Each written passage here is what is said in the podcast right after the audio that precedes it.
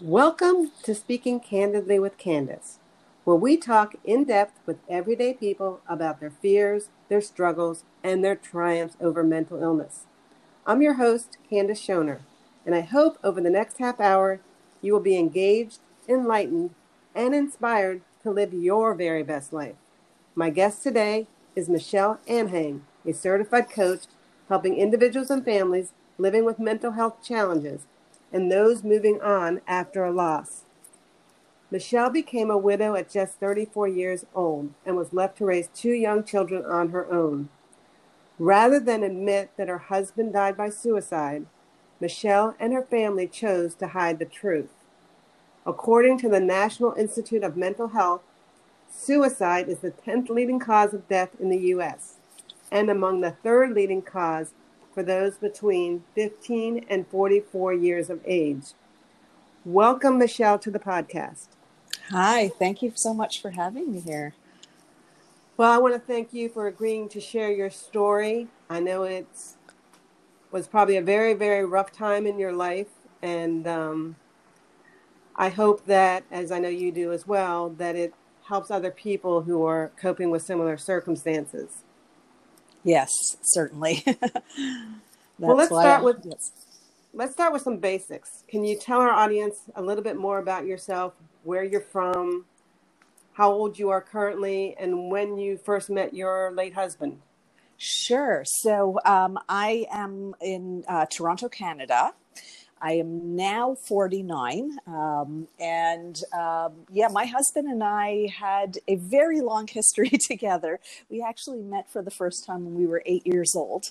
We grew up in the same community and um, started dating at 18 got married at 22, had a couple of little boys, you know, what seemed like the perfect life. Um, but unfortunately, um, mental illness uh, took hold, and um, yeah, sadly led to to um, my husband's suicide. Uh, he had just turned thirty five. He had just turned thirty five, so yeah. he is right in there with those leading statistics, yeah. which is. I hate when I hear about people being a statistic, especially a, a negative one. Did you know that your husband had some mental illness when you started dating or when you got married? No, I had no idea. Um, it you know it it's funny because you know always when you when you look back you know there's always the signs when you know of something and you, you kind of see sure. things but but at the time we he didn't have any idea either um, there were definitely signs uh, from a young age but um, you know, very isolated incidents. And back in the 70s and early 80s, nobody was really looking out for that. So it wasn't on our radar. It was really only um, after, I think it was after my, my older son was born. Um, that things started to shift but again like just random isolated incidents that we didn't quite put together and um, i think my husband at the time too just you know didn't didn't want to talk about what he was going through. So he didn't share a lot about it. And it was really only a, two and a half years before he died that we had the diagnosis and um, he started treatment. Uh, but sadly, it was it was already um, pretty advanced at that point, and um, you know he he lost hope, and and sadly that was it. You mentioned that there were occasional things that were a little out of place, or you thought maybe, hmm. Can you give me some, give the audience actually some examples of those things?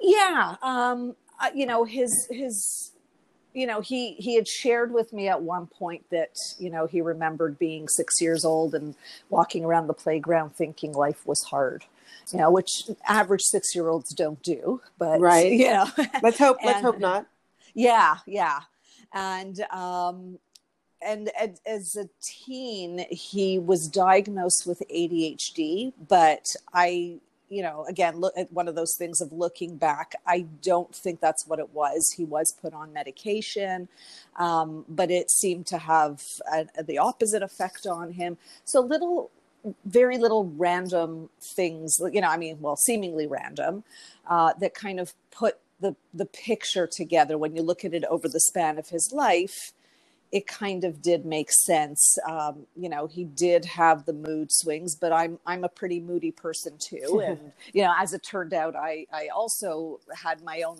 have my own mental health challenges and go through bouts of depression. So I wasn't seeing it as something out of the ordinary. This was just who I knew. Right, right, and it had to be hard on you, but also on your boys um, how old were they at the time that he took his life, and how were you able to explain his death? Because in the intro, I mentioned that you guys basically hid the truth. Yeah. Um, so I I can you know go into that space. It just you know when when my husband did pass away, the family got together and you know one person was like, "What are we going to tell people?" And was like, "Oh, okay, we're here," and uh, you know that wasn't shocking because you know uh, uh, the community that we were in, mental illness, um, suicide was always hidden. It was always, you know, kind of behind closed doors. You don't air your dirty laundry. Right. So the question wasn't, you know, it was like, oh, but then it was like okay yeah what what are we going to tell people? And the few people that did know the truth when we said we're saying it's an accident uh, they were like oh yeah of course and and went along with it. Not one person you know in around us said no that's probably not a great idea. So you know we all just made that choice. And then I went to tell my boys. Um, and so they were seven and four at the time. And again, you know, be, being a mom, that's a, a, pretty hard thing to have to tell your kids. And so, you know, this story, I was kind of grateful that it, it felt like it bought me a little bit of time that you know I don't need to go there and I don't need to have the conversation and you know have my children be in this pain of of how could daddy leave us because that right. was what i was feeling you know and it took right. me months to work through you know that feeling of abandonment and anger and guilt and and all of those things um, so my kids um, you know i think there was a bit of a blessing that they were the age that they were they didn't fully understand his illness and of course you know, we also covered it up. Um, you know, if he would spend days in bed um, with bouts of depression, it was just, well, daddy's very tired because he works so hard. If he wasn't home because he was going through a manic episode, then daddy is out because he works so hard. So, you know, they, they kind of just accepted it for, for what it was. Um, and, and telling them was, was really, um, it's kind of surreal. you know, they they were at my, I you know when when you know I I knew something was wrong. I had asked my brother to pick the kids up from um, you know they were in preschool at the time, and so they were at his house, and I I went back to them and called my my older son into the room and said you know this is what happened and you know he started to tear up and then just said you know can i go back and play with the kids right now and i was like okay go you know he just right. was not you know, couldn't wrap his head around it. And my younger one, who, you know, the four year old, when I told him, you know, four year olds don't have a concept of death. Right. So his first reaction was, Does that mean daddy's like a mummy on Scooby Doo? You know, he's picturing his dad wrapped in, in toilet paper running around. I was like, Yeah, kind of you know it was only a year later when you know enough time had passed that you know and i guess being a year older and having you know processed it a little more he said daddy's really not coming back is he and Aww. yeah and so you know we we were all in a state of shock at the time it, i you know even though the mental illness was severe and i was worried my husband might hurt himself i never in a million years thought um, that he would complete suicide. I really, right. I, I didn't see it coming. He didn't talk about it. There weren't signs, so it really, you know, took took everybody by surprise. I know when we talked prior to this conversation, mm-hmm. and I don't want to go into the gruesome details of how he did it, but you did tell me that he called you while he was away right before. Yeah. Do you mind yeah. sharing that story? Sure.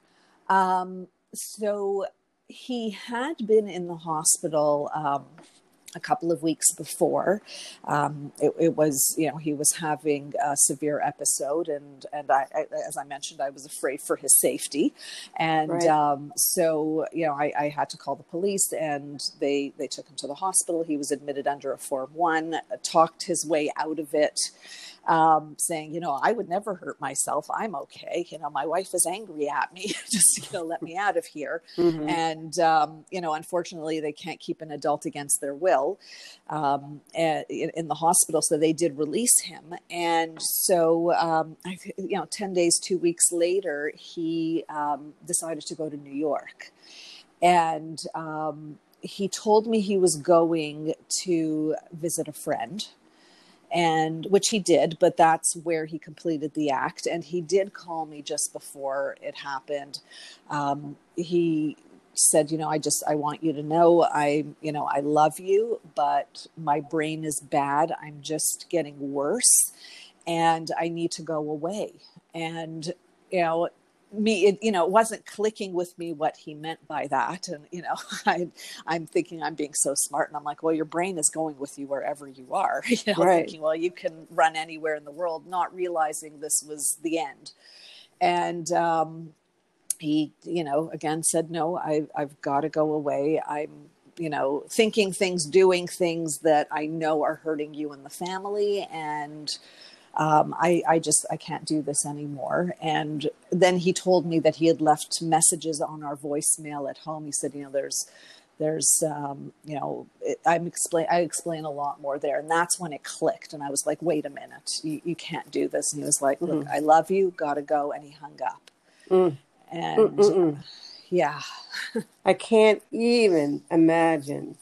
But is this one of the reasons this story one of the reasons why you have taken on and become a certified coach to help individuals struggling with mental health and those moving on after a loss? This is a hundred percent the reason why I did that. I I recognize um, now the support that I needed at the time that I didn't know how to access. Um, this was, you know, this happened just before Facebook became a thing, and um, so really you, you had to know you had to really be in it. And even though we were in the space like he was he was being treated for it. I was doing family programs. But i really needed somebody there who really understood who could kind of hold my hand through all the different parts of the journey of you know the sadness of the fear of you know just like i'm having this kind of day of you know how much you know often when our family members have a severe mental illness the entire family's affected. You know, there, there's a role like my husband had bipolar disorder and a form of schizophrenia. And so, depending where he was at in his cycling, where, you know, how, where, how the schizophrenia was showing up, it was a roller coaster. And I just often just kind of jumped on it with him, thinking this is, this is the best way to love him when it really wasn't. When, you know, really I needed to take care of myself. I needed somebody to say, it's okay for you to take care of you. Um, instead, I just went to a, a, place of complete depletion. I, you know, was working two jobs, taking care of the kids. I was on autopilot, mm. and um, and and then that led to this, you know, the the hiding and the shame around the the suicide, and perpetuating that for ten years. So 10 years of hiding. Yeah, yeah. So I'm very, very passionate about, you know, sharing my story because I think, you know, people that are going through, you know, there's still so much stigma around mental health and, and suicide. And so I want people to know they're not alone. That, you know, these things happen. I get it been there, done that. You know, I mean, we we all have different stories, but I think the the emotions around it are all very similar. And um, you know, I want to to be able to be there for others that might be experiencing something like that. And I also work with individuals who have mild depression, mild anxiety, ADHD, different mental health uh, challenges. um, who are working with perhaps a therapist or they might be on medication with their doctor. But I'm, I work with them in a way of helping them move forward and and a way of learning tools to empower them to still live their life, their best life and not be defined by their mental health challenges. Yeah, I mean, once I guess the truth came out, uh, what was the reaction of others? And did you feel mm. that shame? Did it kind of make you feel shame again, or did you sort of feel like, well, I'm taking the power back, and this is a fact of life? Yeah, great question. Um, so in you know i guess it was around my 45th birthday where i realized you know I, I, didn't quite know that it was this secret that was actually making me as sick as i was but i i was just in a lot of pain physically mentally. Um, you know i was i was hiding for you know from from life from the world you know because of um, carrying this secret. And so i was doing a you know i reached a point where you know i, I it was it was well, one of my rock bottoms um, where i said i need i need to change things. I need to go back to therapy. So i did very extensive work um, for about three and a half four years before i was actually able to tell the truth. And then the first step was was telling my kids which was the scariest piece for me. I would imagine you know, so. I, yeah, I mean, at this point, they were 18 and 15, and I was terrified that um, that they were going to hate me, that they would never speak to me again. So that, you know, that was terrifying and at the same time i had reached a place where i knew this is like this is not something I need to carry. This is not mine. The shame that I'm feeling is not mine, you know, and I want to just give it back or, or throw it out. And so that's when I told my kids and they were amazing about it. They, they were very understanding um, you know, of course, our, you know, I, I, say our fear is a liar because, you know, our minds will take us to really deep, dark places of this is what might happen if you tell the truth. Right. And, and it wasn't true. You know, they, they were both very loving, very understanding, said, you know, they wish they had known the truth from the beginning, but they understood, you know, they, they knew how, how the family, you know, how we, you know, grew up. They knew, understood about the shame, you know just kind of being in this shame driven place. So they they had a compassion and understanding for why i made that choice. And you know we committed to you know having an open honest relationship from that point forward um, and then it was after I told my kids that it clicked for me, this is the work I need to be doing in the world. And so I asked my kids, you know, what do you think about this? And, you know, it was a bit like, heck yeah, that's what you need to be doing. and so then it kind of came to the decision of like, okay, what's the best way now to come out with the truth? Mm-hmm. Because, you know, it's, it's you know i can't start calling people you know like hey guess what? This is this is what my what i'm dealing with. And um, so as i mentioned my husband and i had grown up together. So by the by this time facebook was out there and i have hundreds of friends right. that that my husband and i had grown up with. And i just thought you know probably the easiest and best and quickest way to get this out there is i'm just going to post something on facebook. Hmm. and um, and I did, and that was terrifying on its own. I'm sure. Um, I, I I was over the shame. I mean, well, I was okay. I was not 100% over the shame piece because I wasn't afraid of judgment that wow, people are, you know, might judge me and say, you know, think that I was a lawyer and you know I'm, I'm, trying to think of myself as a good person and you know which is hard when you are carrying something that big. So it was a bit scary but I had my kids now at this point as who were my biggest cheerleaders my older son who's an excellent writer um, helped me edit edit my post. And then they were like okay. amazing. Yeah yeah he, he was great. And then you know when it once it was ready because it took me a few weeks to compose it they were like okay do it do it. And i'm like no i can't yet. So i ended up waiting until world mental health day and you know perfect post. Yes yes and i i put it up there and and i was afraid. I i'll be honest. I mean for me at this point it was just more important to get the word out there and say yes this is what i did. And you know i, I used a quote from maya angelou um, it, do the best you can until you know better. When you and then when you know better do better. Yeah so um, I used that quote and I said, listen, I didn't know better. This is what I did. And now this is how I want to, um, to impact and help others and, and serve from this place. And I um, spent the entire day crying afterwards because of the amount of love that came back to me from, from that post. I, I did not expect you know that much. Like you know because yeah of course i was like oh i might hear a few people judging me. Not one negative comment. Nothing.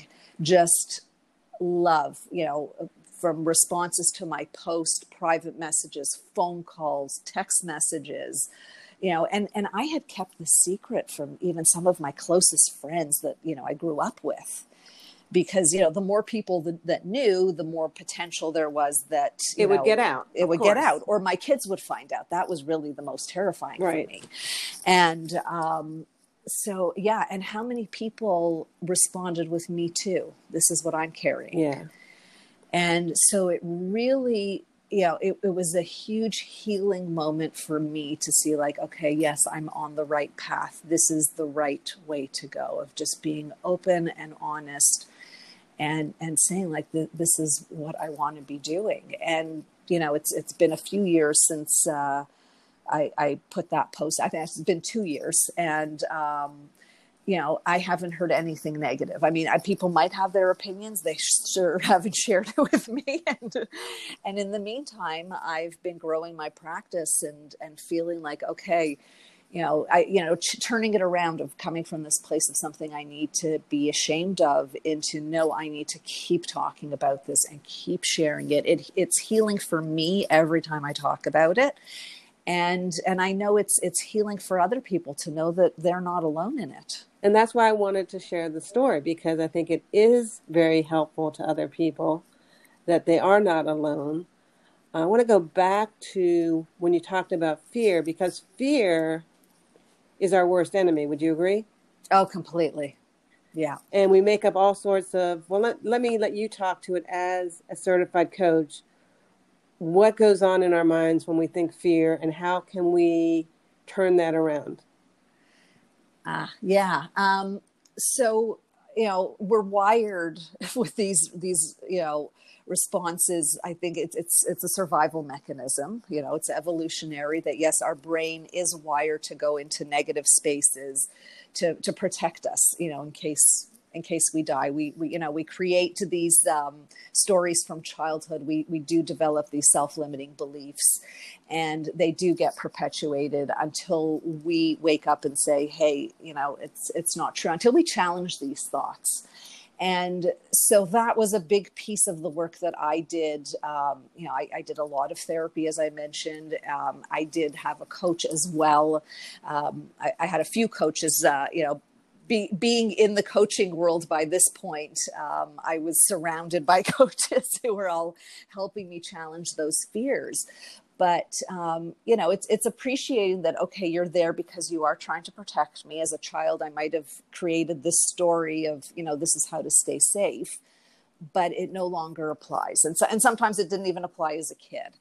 Um, so you know my my story was you know hide stay small. That's the way to stay safe you know mm-hmm. don't don't speak don't be too loud. Don't right. bring attention to yourself. That's that's how you do it. And so this was just another way for it to manifest itself just in a very big way.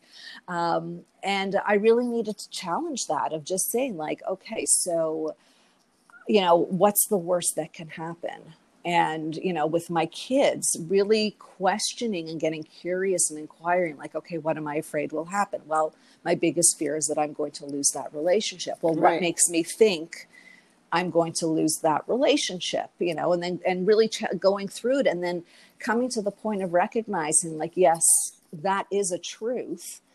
And at the same time i owe it to myself and i owe it to my kids to be honest with this.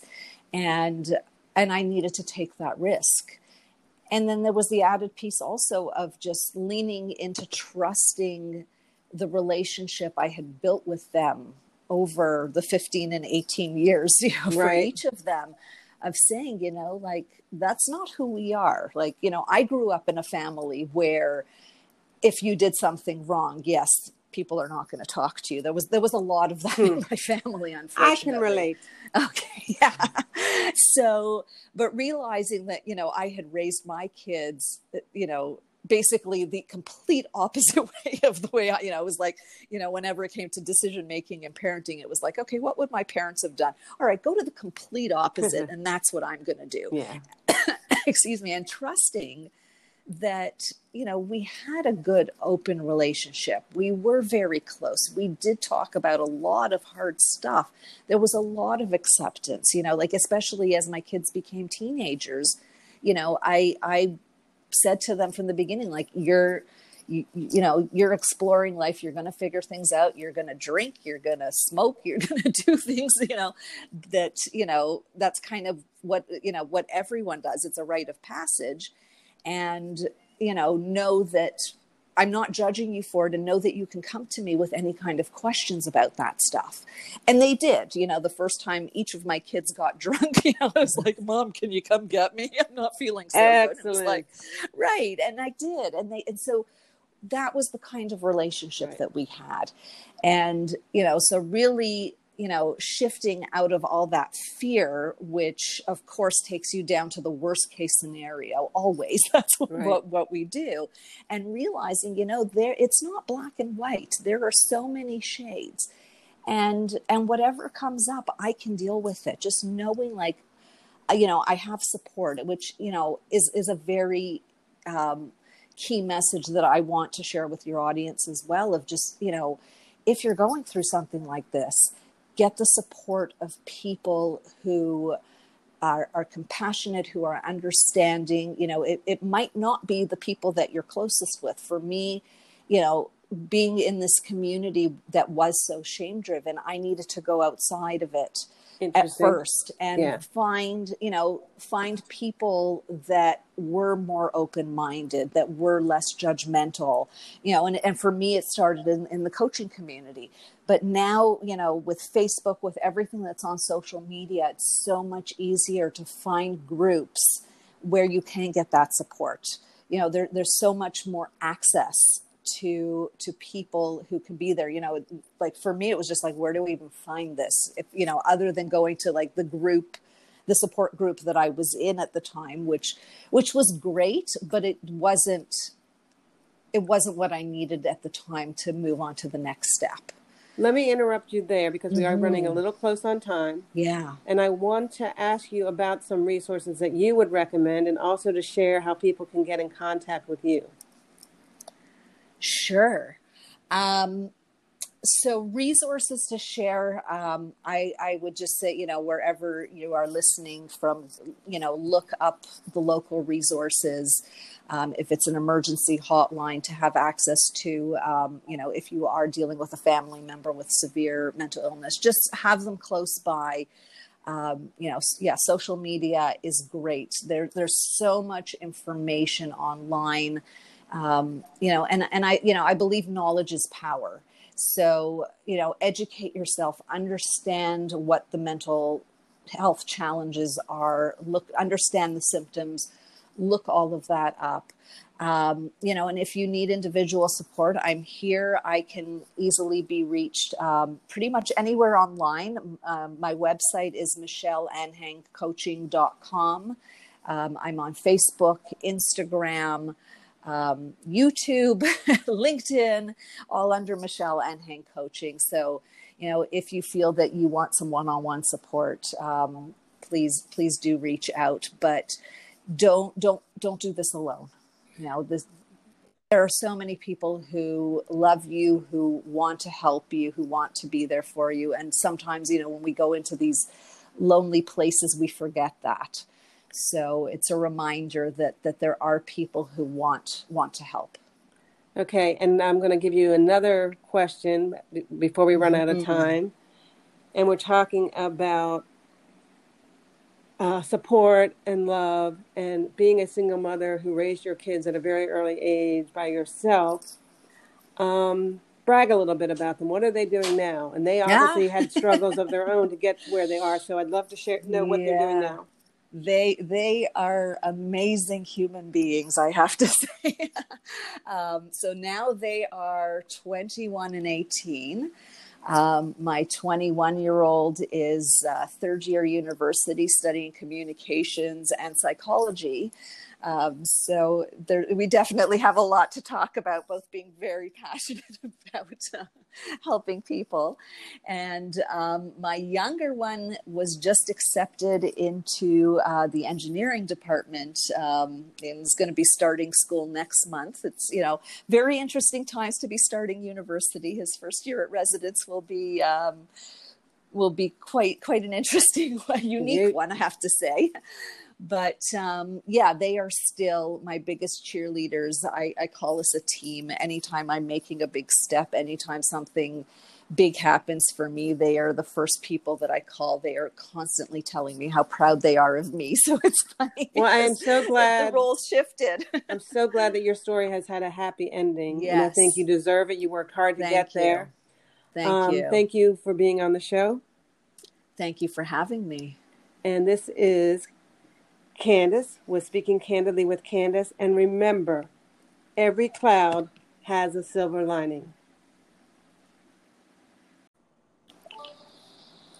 Welcome to Speaking Candidly with Candace, where we talk in depth with everyday people about their fears, their struggles, and their triumphs over mental illness. I'm your host, Candace Schoner, and I hope over the next half hour you will be engaged, enlightened, and inspired to live your very best life. My guest today is Michelle Anhang, a certified coach helping individuals and families living with mental health challenges and those moving on after a loss. Michelle became a widow at just 34 years old and was left to raise two young children on her own. Rather than admit that her husband died by suicide, Michelle and her family chose to hide the truth.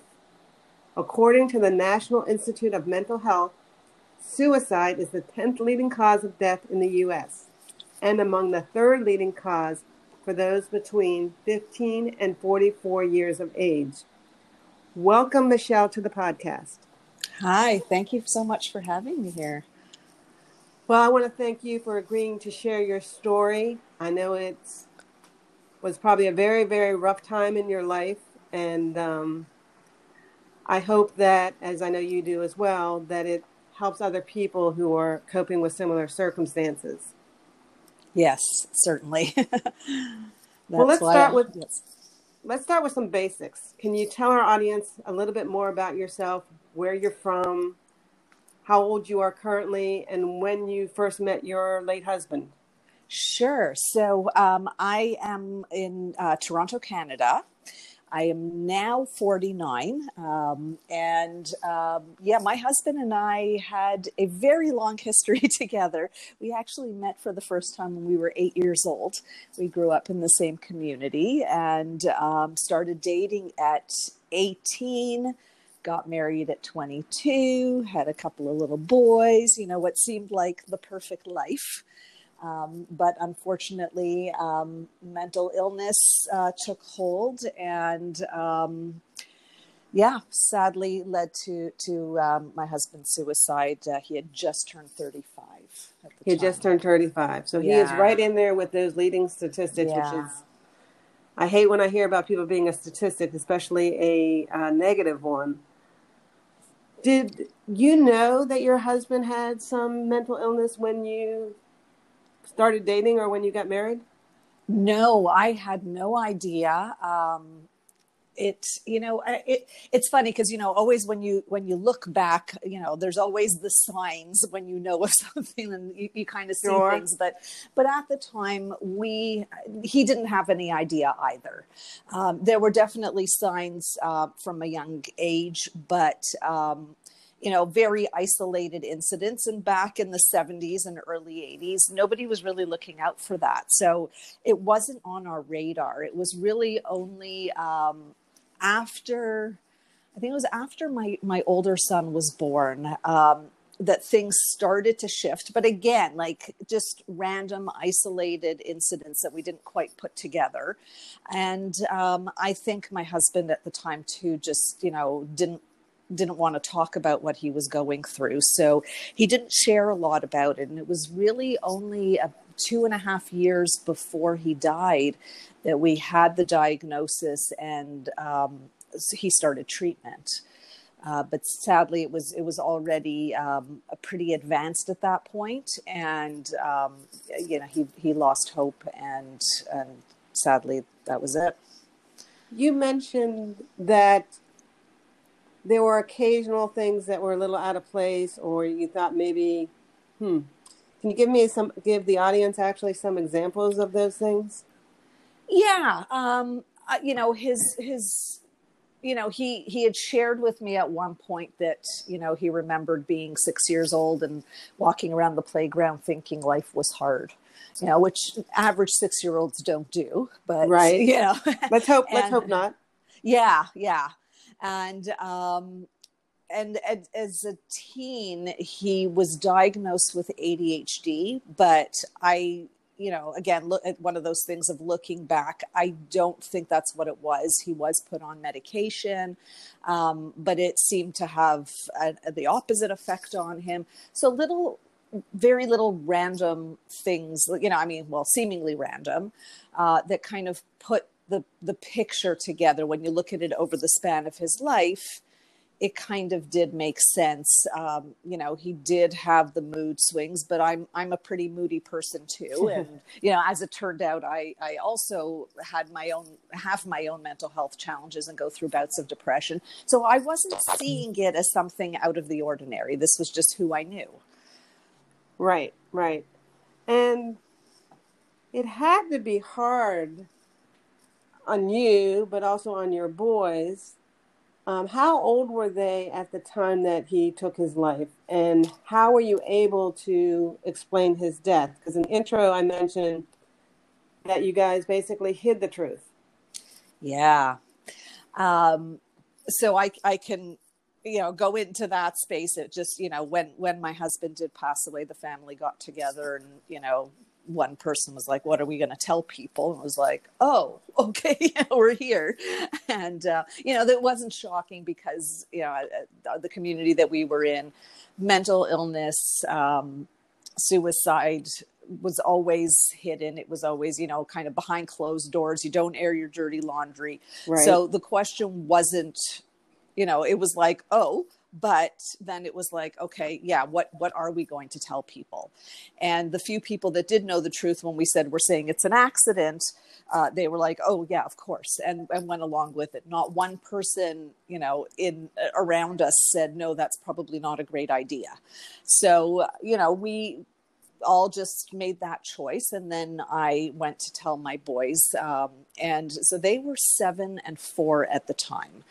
And again, you know, be, being a mom, that's a, a, pretty hard thing to have to tell your kids. And so, you know, this story, I was kind of grateful that it, it felt like it bought me a little bit of time that you know I don't need to go there and I don't need to have the conversation and you know have my children be in this pain of of how could daddy leave us because that right. was what I was feeling you know and it took right. me months to work through you know that feeling of abandonment and anger and guilt and and all of those things um, so my kids um, you know i think there was a bit of a blessing that they were the age that they were they didn't fully understand his illness and of course you know, we also covered it up. Um, you know, if he would spend days in bed um, with bouts of depression, it was just, well, daddy's very tired because he works so hard. If he wasn't home because he was going through a manic episode, then daddy is out because he works so hard. So, you know, they, they kind of just accepted it for, for what it was. Um, and, and telling them was, was really, um, it's kind of surreal. you know, they they were at my, my you know when when you know I, I knew something was wrong. I had asked my brother to pick the kids up from um, you know they were in preschool at the time, and so they were at his house, and I I went back to them and called my my older son into the room and said, you know, this is what happened, and you know, he started to tear up, and then just said, you know, can I go back and play with the kids right now? I was like, okay, go. You know, he just right. was not you know, couldn't wrap his head around it. And my younger one, who, you know, the four year old, when I told him, you know, four year olds don't have a concept of death. Right. So his first reaction was, does that mean daddy's like a mummy on Scooby Doo? You know, he's picturing his dad wrapped in, in toilet paper running around. I was like, yeah, kind of you know it was only a year later when you know enough time had passed that you know and i guess being a year older and having you know processed it a little more he said daddy's really not coming back is he? And Aww. yeah and so you know we we were all in a state of shock at the time. It, i you know even though the mental illness was severe and i was worried my husband might hurt himself i never in a million years thought um, that he would complete suicide. I really, right. I, I didn't see it coming. He didn't talk about it. There weren't signs, so it really, you know, took took everybody by surprise. I know when we talked prior to this conversation, mm-hmm. and I don't want to go into the gruesome details of how he did it, but you did tell me that he called you while he was away right before. Yeah. Do you mind yeah. sharing that story? Sure. Um, so he had been in the hospital um, a couple of weeks before. Um, it, it, was, you know, he was having a severe episode, and and I, I as I mentioned, I was afraid for his safety, and right. um, so you know, I, I, had to call the police, and they they took him to the hospital. He was admitted under a form one, talked his way out of it um, saying, you know, I would never hurt myself. I'm okay. You know, my wife is angry at me. Just, you know, let me out of here. Mm-hmm. And, um, you know, unfortunately, they can't keep an adult against their will um, in, in, the hospital. So they did release him. And so, um, I, you know, 10 days, two weeks later, he um, decided to go to New York. And, um, he told me he was going to visit a friend and which he did but that's where he completed the act. And he did call me just before it happened. Um, he said you know i just i want you to know i you know i love you but my brain is bad. I'm just getting worse and i need to go away.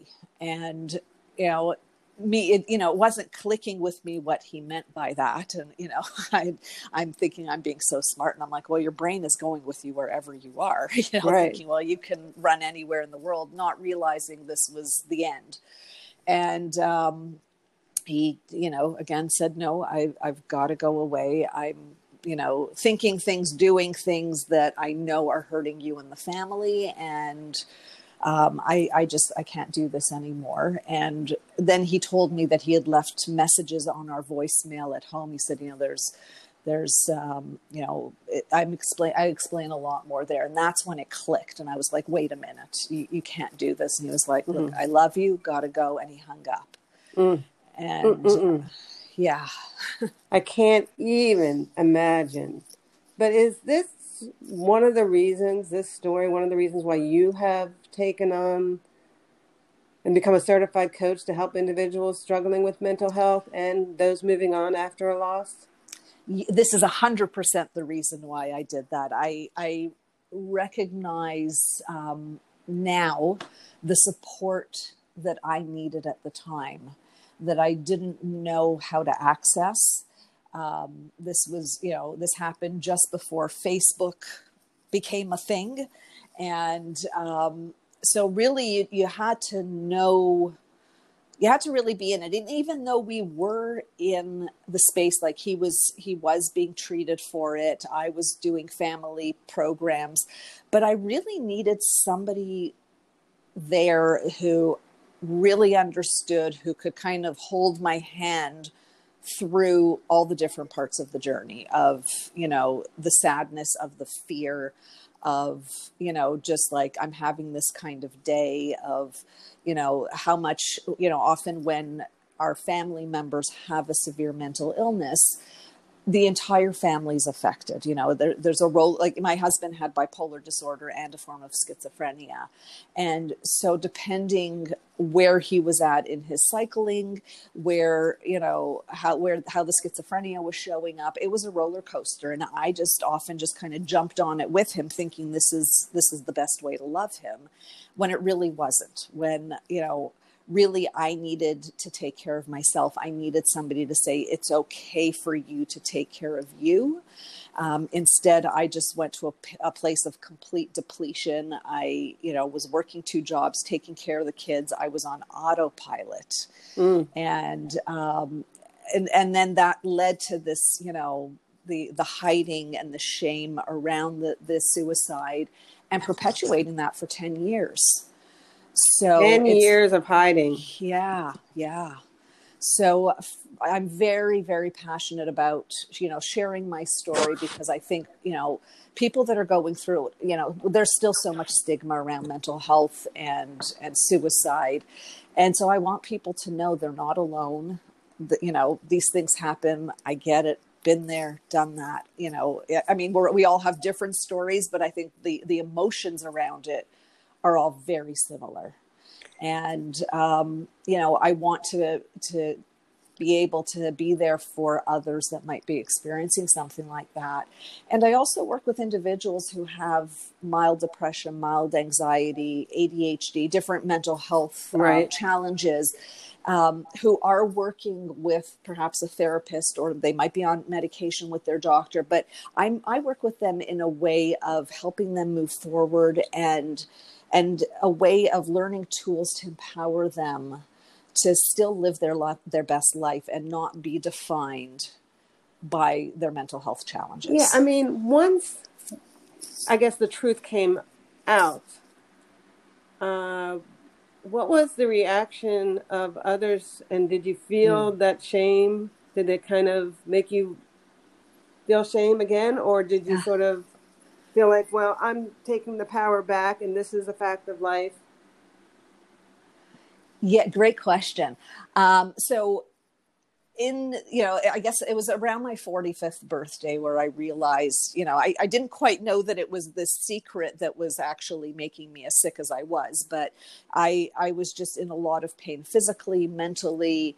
Um, you know, I was I was hiding for you know from from life from the world, you know, because of um, carrying this secret, and so I was doing a you know i reached a point where you know i, I it was it was well one of my rock bottoms um, where i said i need i need to change things i need to go back to therapy so i did very extensive work um, for about three and a half, four years before I was actually able to tell the truth.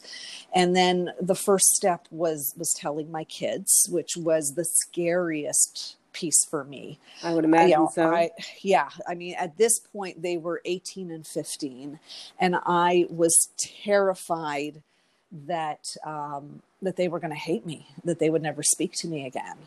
So that you know that was terrifying and at the same time i had reached a place where i knew this is like this is not something i need to carry. This is not mine. The shame that i'm feeling is not mine you know and i want to just give it back or, or throw it out. And so that's when i told my kids and they were amazing about it. They they were very understanding um, you know, of course, our, you know, I, I, say our fear is a liar because, you know, our minds will take us to really deep, dark places of this is what might happen if you tell the truth. Right. And, and it wasn't true. You know, they, they were both very loving, very understanding, said, you know, they wish they had known the truth from the beginning, but they understood, you know, they, they knew how, how the family, you know, how we, you know, grew up. They knew, understood about the shame, you know just kind of being in this shame driven place. So they they had a compassion and understanding for why i made that choice. And you know we committed to you know having an open honest relationship from that point forward Um, and then it was after I told my kids that it clicked for me. This is the work I need to be doing in the world. And so I asked my kids, you know, what do you think about this? And, you know, it was a bit like, heck yeah, that's what you need to be doing. and so then it kind of came to the decision of like, okay, what's the best way now to come out with the truth? Mm-hmm. Because, you know, it's, it's you know i can't start calling people you know like hey guess what? This is this is what my what i'm dealing with. And um, so as i mentioned my husband and i had grown up together. So by the by this time facebook was out there and i have hundreds of friends right. that that my husband and i had grown up with. And i just thought you know probably the easiest and best and quickest way to get this out there is i'm just going to post something on facebook. Hmm. and um, and I did, and that was terrifying on its own. I'm sure. Um, I, I, I was over the shame. I mean, well, I was okay. I was not 100% over the shame piece because I wasn't afraid of judgment that, wow, people are, you know, might judge me and say, you know, think that I was a lawyer and you know I'm, I'm, trying to think of myself as a good person and you know which is hard when you are carrying something that big. So it was a bit scary but I had my kids now at this point as who were my biggest cheerleaders. My older son who's an excellent writer um, helped me edit edit my post. And then they were like okay. amazing. Yeah yeah he, he was great. And then you know when it once it was ready because it took me a few weeks to compose it they were like okay do it do it. And i'm like no i can't yet. So i ended up waiting until world mental health day and you know perfect post. Timing. yes yes. And i i put it up there and and i was afraid. I i'll be honest. I mean for me at this point it was just more important to get the word out there and say, yes, this is what I did. And, you know, I, I used a quote from Maya Angelou um, it, do the best you can until you know better. When you and then when you know better, do better. yeah. So um, I used that quote and I said, "Listen, I didn't know better. This is what I did, and now this is how I want to um, to impact and help others and, and serve from this place." And I um, spent the entire day crying afterwards because of the amount of love that came back to me from from that post. I I did not expect you know that much like you know because yeah of course i was like oh i might hear a few people judging me. Not one negative comment. Nothing. Just love you know from responses to my post private messages phone calls text messages you know and and i had kept the secret from even some of my closest friends that you know i grew up with. Because you know the more people that, that knew the more potential there was that it know, would get out it would course. get out or my kids would find out. That was really the most terrifying right. for me. And um, so yeah and how many people responded with me too this is what i'm carrying. Yeah. And so it really you know, it, it was a huge healing moment for me to see, like, okay, yes, I'm on the right path. This is the right way to go of just being open and honest and and saying like this is what I want to be doing. And you know, it's it's been a few years since uh, I, I put that post. I think it's been two years, and um, you know, I haven't heard anything negative. I mean, I, people might have their opinions. They sure haven't shared it with me. And, and in the meantime, I've been growing my practice and, and feeling like, okay, you know, I, you know, turning it around of coming from this place of something I need to be ashamed of into no, I need to keep talking about this and keep sharing it. it it's healing for me every time I talk about it and and i know it's it's healing for other people to know that they're not alone in it and that's why I wanted to share the story because I think it is very helpful to other people that they are not alone. I want to go back to when you talked about fear because fear is our worst enemy. Would you agree? Oh, completely. Yeah. And we make up all sorts of, well, let, let me let you talk to it as a certified coach. What goes on in our minds when we think fear and how can we turn that around? Ah, yeah. Um, so you know we're wired with these these you know responses i think it's it's it's a survival mechanism you know it's evolutionary that yes our brain is wired to go into negative spaces to to protect us you know in case in case we die. We, we you know, we create these um, stories from childhood. We, we do develop these self limiting beliefs, and they do get perpetuated until we wake up and say, hey, you know, it's, it's not true, until we challenge these thoughts. And so that was a big piece of the work that I did. Um, you know, I, I, did a lot of therapy, as I mentioned. Um, I did have a coach as well. Um, I, I, had a few coaches, uh, you know, be, being in the coaching world by this point, um, I was surrounded by coaches who were all helping me challenge those fears. But um, you know, it's it's appreciating that okay, you're there because you are trying to protect me. As a child, I might have created this story of you know this is how to stay safe, but it no longer applies, and so and sometimes it didn't even apply as a kid. Um, so you know, my my story was you know hide, stay small. That's the way to stay safe. You know, mm-hmm. don't don't speak, don't be too loud, don't right. bring attention to yourself. That's that's how you do it. And so this was just another way for it to manifest itself just in a very big way. Um, and I really needed to challenge that of just saying, like, okay, so, you know, what's the worst that can happen? And you know with my kids really questioning and getting curious and inquiring like okay what am i afraid will happen? Well my biggest fear is that i'm going to lose that relationship. Well right. what makes me think i'm going to lose that relationship you know and then and really ch- going through it and then coming to the point of recognizing like yes that is a truth and at the same time i owe it to myself and i owe it to my kids to be honest with this. And and I needed to take that risk. And then there was the added piece also of just leaning into trusting the relationship I had built with them over the 15 and 18 years you know, for right. each of them of saying, you know, like, that's not who we are. Like, you know, I grew up in a family where if you did something wrong, yes, people are not going to talk to you. There was there was a lot of that hmm. in my family. Unfortunately, I can relate. Okay, yeah. So, but realizing that you know I had raised my kids, you know, basically the complete opposite way of the way I, you know, it was like, you know, whenever it came to decision making and parenting, it was like, okay, what would my parents have done? All right, go to the complete opposite, and that's what I'm going to do. Yeah. Excuse me, and trusting that you know we had a good open relationship. We were very close. We did talk about a lot of hard stuff. There was a lot of acceptance you know like especially as my kids became teenagers you know i i said to them from the beginning like you're you, you know you're exploring life. You're going to figure things out. You're going to drink. You're going to smoke. You're going to do things you know that you know that's kind of what you know what everyone does. It's a rite of passage and you know know that I'm not judging you for it and know that you can come to me with any kind of questions about that stuff. And they did. You know, the first time each of my kids got drunk, you know, I was like, Mom, can you come get me? I'm not feeling so Excellent. good. It was like, right. And I did. And they and so that was the kind of relationship right. that we had.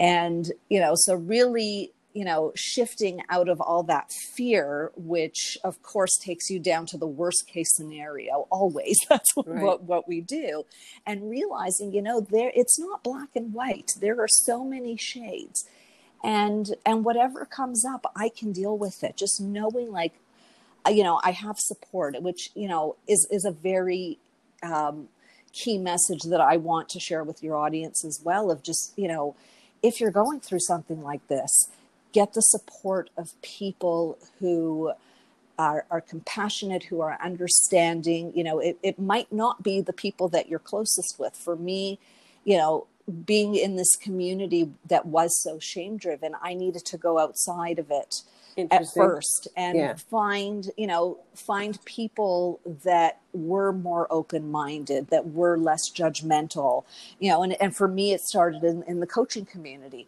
But now you know with facebook with everything that's on social media it's so much easier to find groups where you can get that support.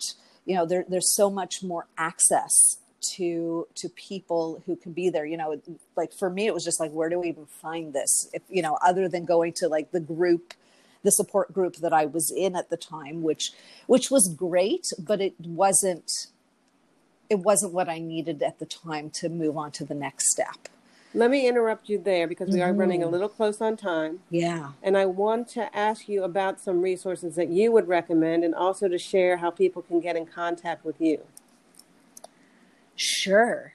Um, so resources to share um, I, I would just say you know wherever you are listening from you know look up the local resources um, if it's an emergency hotline to have access to um, you know if you are dealing with a family member with severe mental illness just have them close by um, you know, yeah, social media is great. There, there's so much information online, um, you know, and and I, you know, I believe knowledge is power.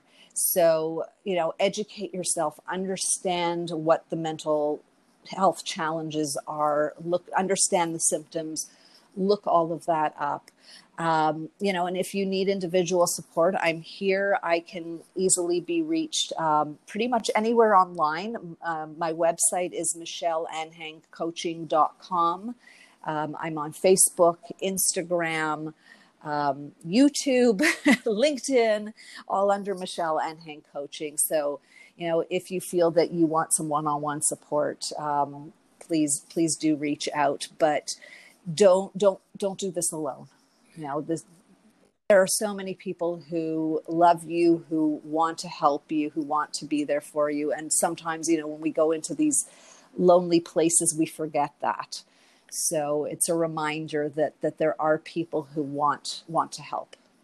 Okay, and I'm going to give you another question before we run out of Mhm. time. And we're talking about uh, support and love and being a single mother who raised your kids at a very early age by yourself.